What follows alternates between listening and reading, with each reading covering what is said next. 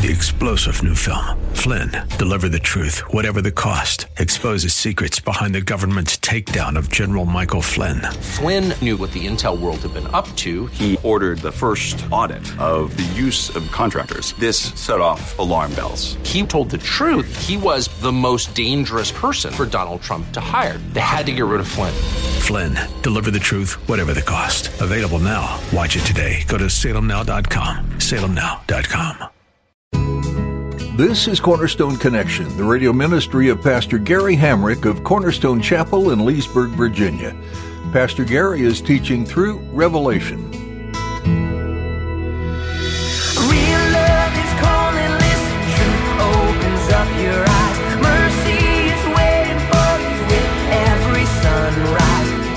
He's talking about a group of Jews in the day known as Judaizers. And Judaizers were those who were Jewish, believers in Jesus, but who believed that salvation was not just believing in Jesus alone, but it was also believing in Jesus and doing good works. And whenever you add anything to the simplicity of the message that Jesus Christ died for all, and whoever puts their faith in Jesus shall be saved, whenever you add anything to that, you've corrupted the message of the gospel.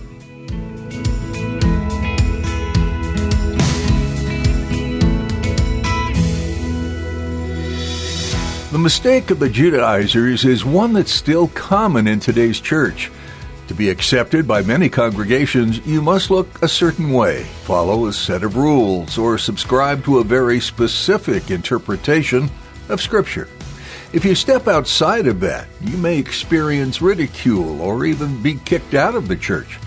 While having doctrine isn't wrong in and of itself, Pastor Gary will remind us in today's message the only belief required to be a part of this family is accepting Jesus as your Savior. At the close of Pastor Gary's message today, I'll be sharing with you how you can get a copy of today's broadcast of Cornerstone Connection. Subscribe to the podcast or get in touch with us. But for now, let's join Pastor Gary in the book of Revelation, chapter 2, for today's edition of Cornerstone Connection. Among the things mentioned in chapter 2 and 3 are letters to seven churches. And as we mentioned a couple of weeks ago, there are three important elements as we understand these seven churches and the letters that are written to these seven churches. The first one is that each church is literal in existence. These were literal churches, actual churches that existed in the first century, located in what is today on a map modern Turkey. And each of these letters has spiritual relevance. As, as we read through these letters that Jesus dictates, uh, and, and John writes down, and these are intended for the, the churches that are mentioned here, they have spiritual significance. Uh, the Lord is going to point out some things that they're doing well. He's going to also, in most cases, in five out of the seven cases, he's going to rebuke them for things that they're not doing well. And as we read through it, I don't want you to read those things and think, well, that only applied to those literal churches in the first century. We need to have spiritual eyes and ears to see and to hear those same things that the Lord might be speaking to us today, either commending us for things spiritually or, or rebuking us for things spiritually. So we need to take those things to heart. And then thirdly, there's, there's an historical significance to each of these churches because each of these churches, when you line them up, these seven churches uh, communicate to us seven different time periods in church history that have either occurred or are occurring or shall occur. So it's as if between chapters two and three, the Lord has given us a timeline of church history leading up to and including the second coming of Christ. And so we're going to look at it from that standpoint. Now, again, just to orient ourselves on a map, when we talk about these seven churches, we're talking about seven churches that are just below the Black Sea in what was called Asia Minor, what is today Turkey. And we're talking about just this small little block of area where these seven churches were located. And here are these seven churches. And as, as, we go through chapters two and three, it goes in a clockwise direction, starting with Ephesus and moving up to Smyrna, Pergamos, Thyatira, Sardis, Philadelphia, and the last letter is the letter to Laodicea.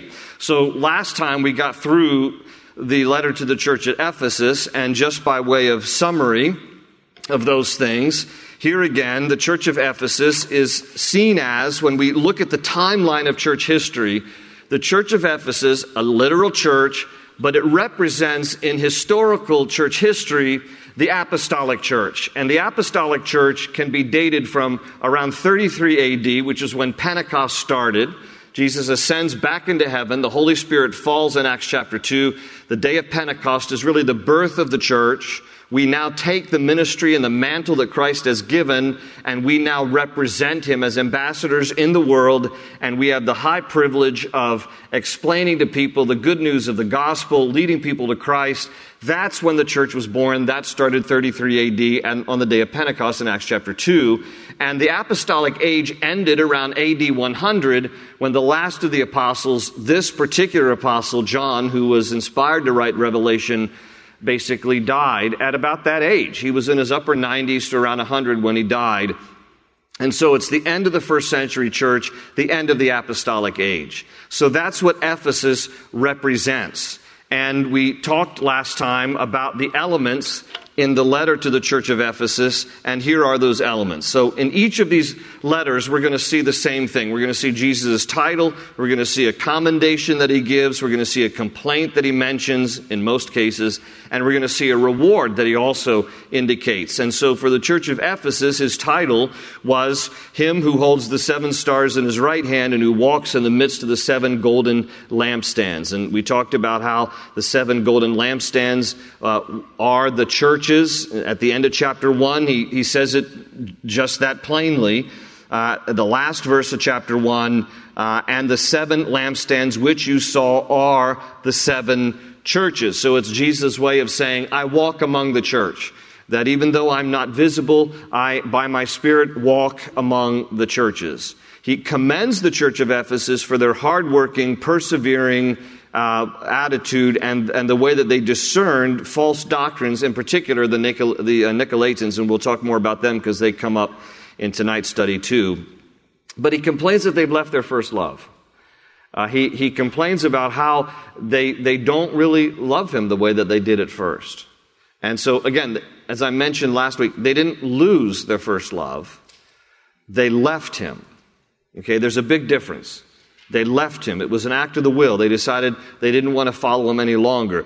But Jesus, uh, in his reward to them, to those who overcome, he said that they will eat from the tree of life in the paradise of God. And we hadn't heard about the tree of life since Genesis chapter 2, but it reappears at the end of uh, Revelation, in Revelation 22, and it is a promise to those who overcome that they shall partake of the tree of life. So that's where we ended here in Revelation chapter 2 at the end of verse 7. And so let's pick up reading now at verse 8. If you notice in your Bibles, uh, these are uh, separated by subtitles. We come now to the church of Smyrna in verse 8. And so again on the map, we're moving now uh, in a clockwise direction north. And this is what it says in verse 8. And to the angel of the church in Smyrna write, These things says the first and the last who was dead and came to life. I know your works, tribulation and poverty, but you are rich. And I know the blasphemy of those who say they are Jews and are not, but are a synagogue of Satan. Do not fear any of those things which you are about to suffer. Indeed, the devil is about to throw some of you into prison that you may be tested, and you will have tribulation 10 days. Be faithful until death, and I will give you the crown of life. He who has an ear, let him hear what the Spirit says to the churches. He who overcomes shall not be hurt by the second death. So, this next church here is the church of Smyrna. And the church of Smyrna, on the timeline of church history, represents the suffering church. And the dates of this time period in church history are roughly 100 AD, which was the end of the apostolic age. That's what closed out the church of Ephesus. To around 312 AD, when Constantine made Christianity a state religion. And so let me talk about this first before we dive into uh, this, this letter here that Jesus dictates. What we know about the city of Smyrna, because I, I want to frame these things in terms of a little bit of the history of the city and the church itself, and then the spiritual aspect of what Jesus is communicating here through these letters. What we know of Smyrna ha- is not found in the Bible, it is found in, in history. Smyrna is mentioned only in the uh, first two chapters of the book of Revelation. Smyrna was founded about three centuries before Christ by Alexander the Great. It's located approximately 35 miles north of Ephesus, the last city that we looked at here, and it was along the trade route from Persia to Rome. And because of that, it was a major commercial city back in the day in Asia Minor. It was a seaport city also. It was second only to Ephesus in terms of its wealth.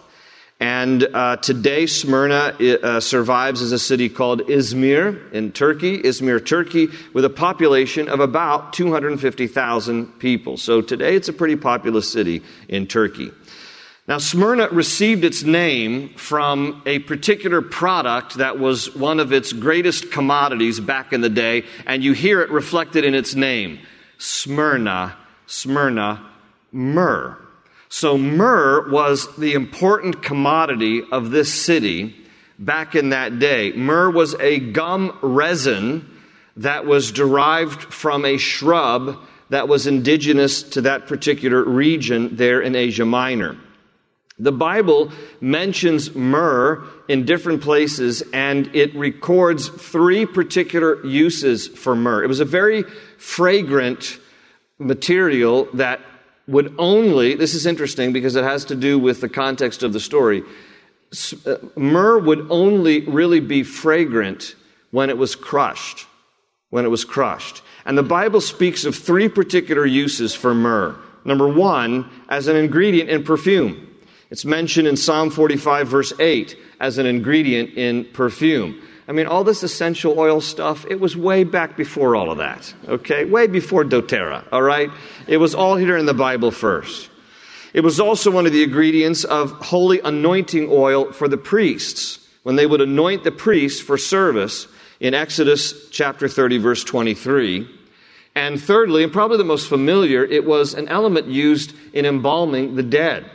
And the Bible tells us in John 19 39 that Nicodemus brought a mixture of myrrh and aloe to the tomb of Jesus to embalm him, to basically use as a rubbing um, ointment to embalm the dead. And so Nicodemus, it says in John 19 39, brought about a hundred pounds of myrrh and aloe to embalm, to anoint uh, the body of Jesus in his burial.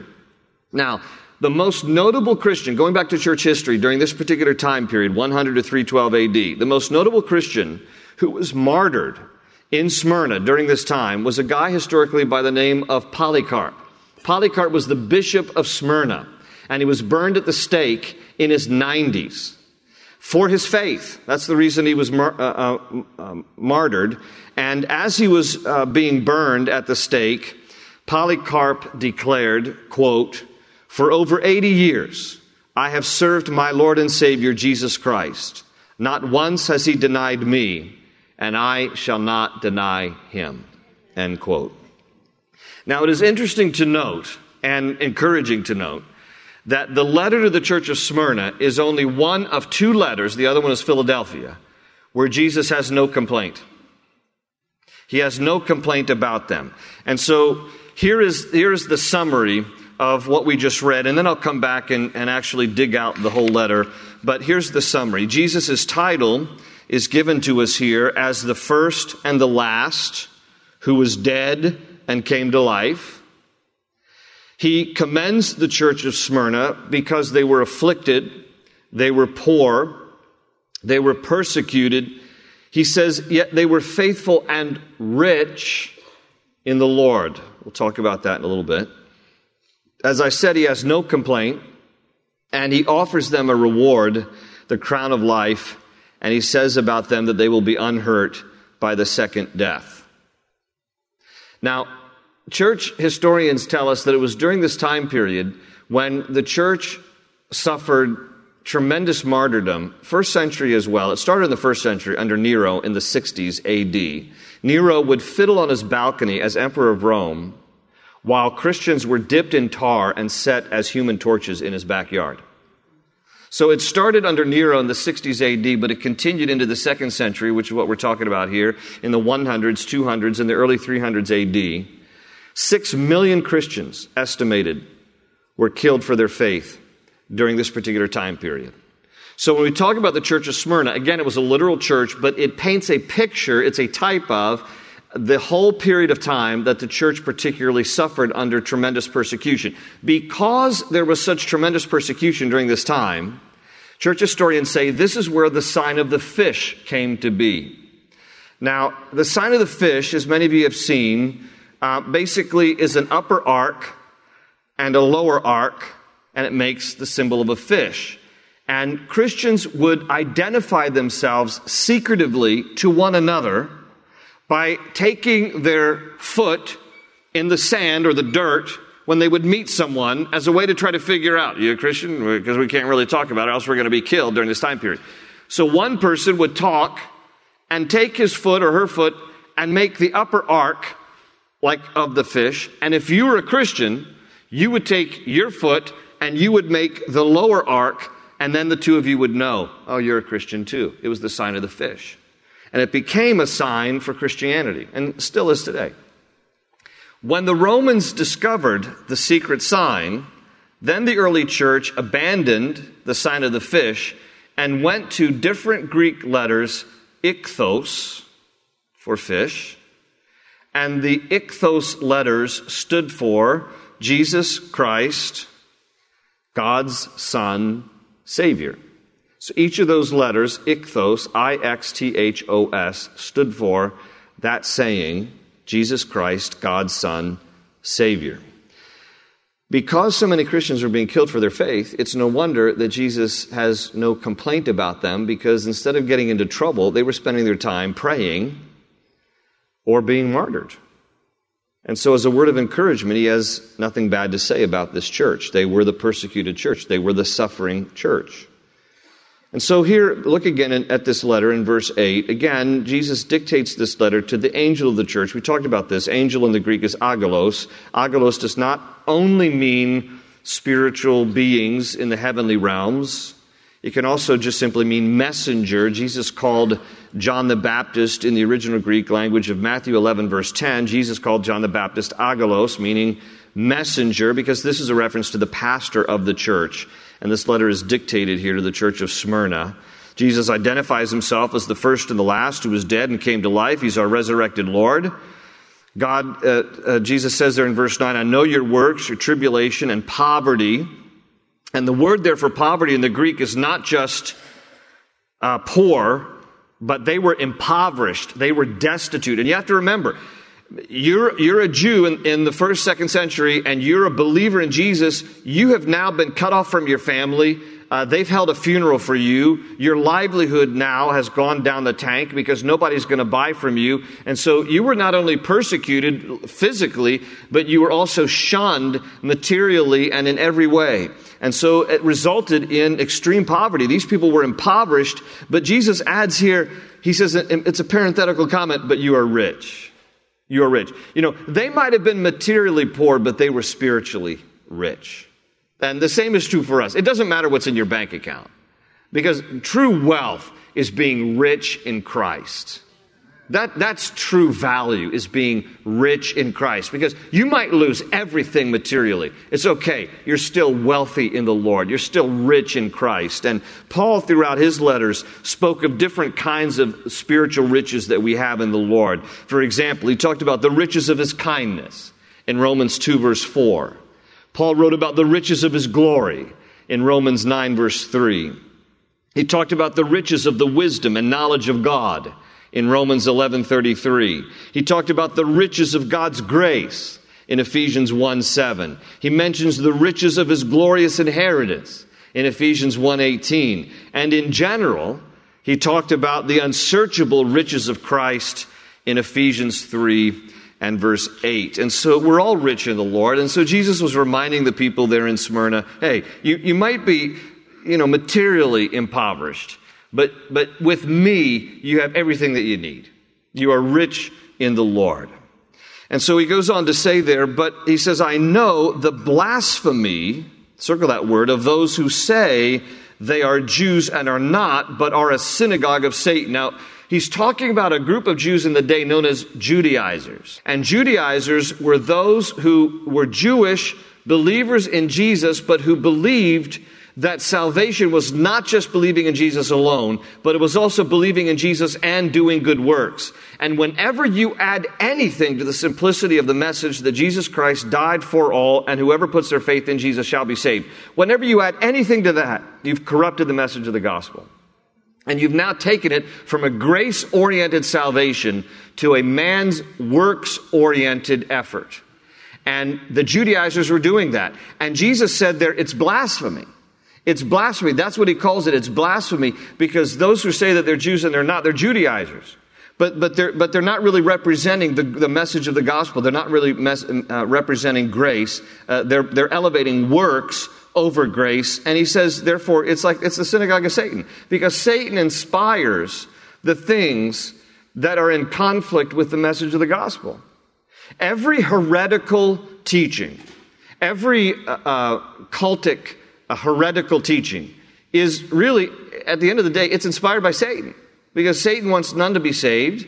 He doesn't want you to come to the, to the knowledge of, of salvation through faith in Jesus. So, so he corrupts that message in every way that he can.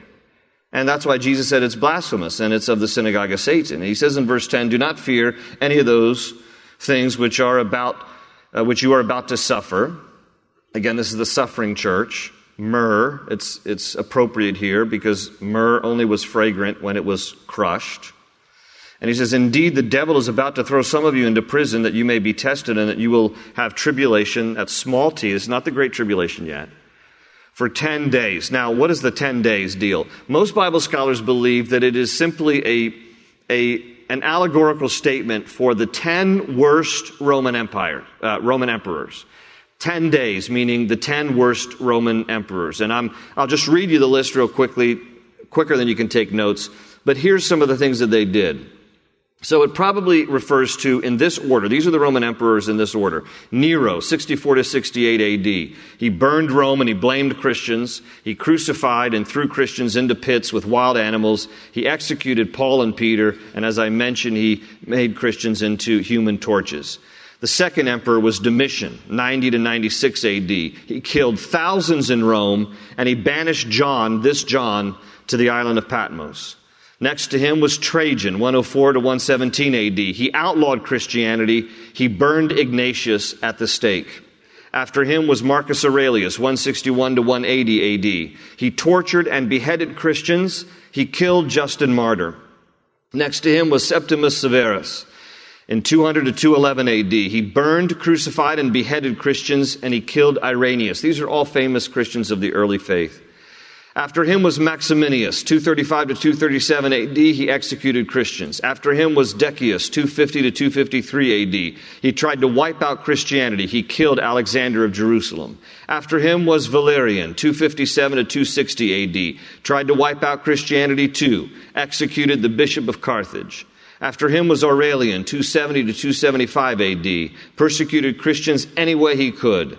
And the tenth one was Diocletian, 303 to 312 AD. He burned the scriptures, he destroyed churches, he required everyone to sacrifice to Roman gods. So it's probably a veiled reference to the ten worst of the Roman emperors. And he adds there, Be faithful until death, and I will give you the crown of life.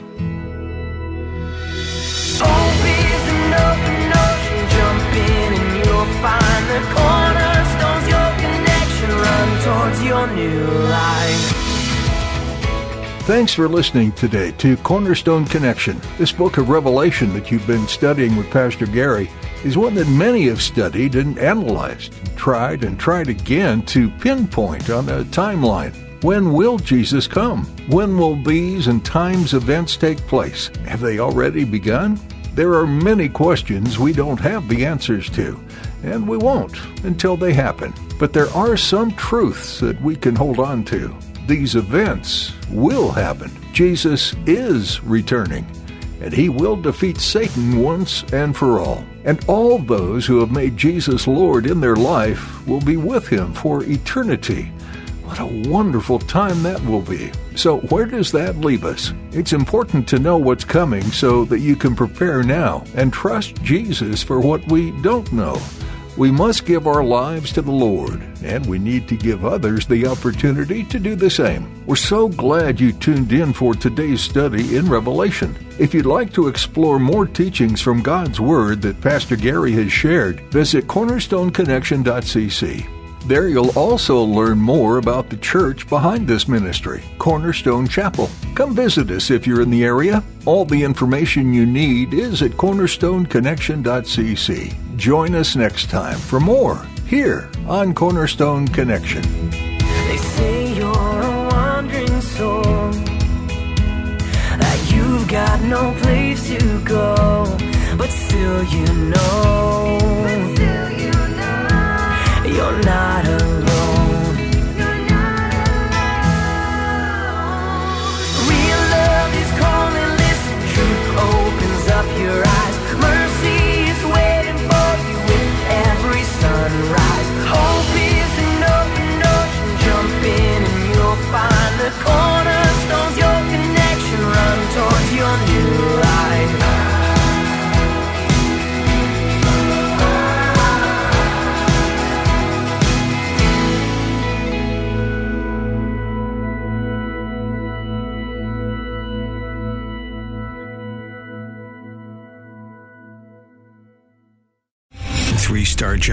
Michael J. Flynn, head of the Pentagon Intelligence Agency, knew all the government's dirty secrets. He was one of the most respected generals in the military. Flynn knew what the intel world had been up to. He understood its funding. He ordered the first audit of the use of contractors. This set off alarm bells.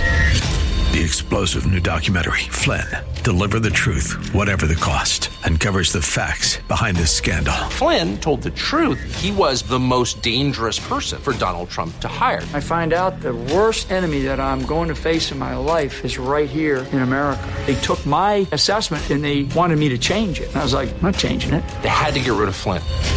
With in depth interviews, archival footage, and never before seen personal records of the man behind the headlines. I just felt like I was drowning. Flynn, Deliver the Truth, Whatever the Cost. Available now. Watch it today. Go to salemnow.com. Salemnow.com.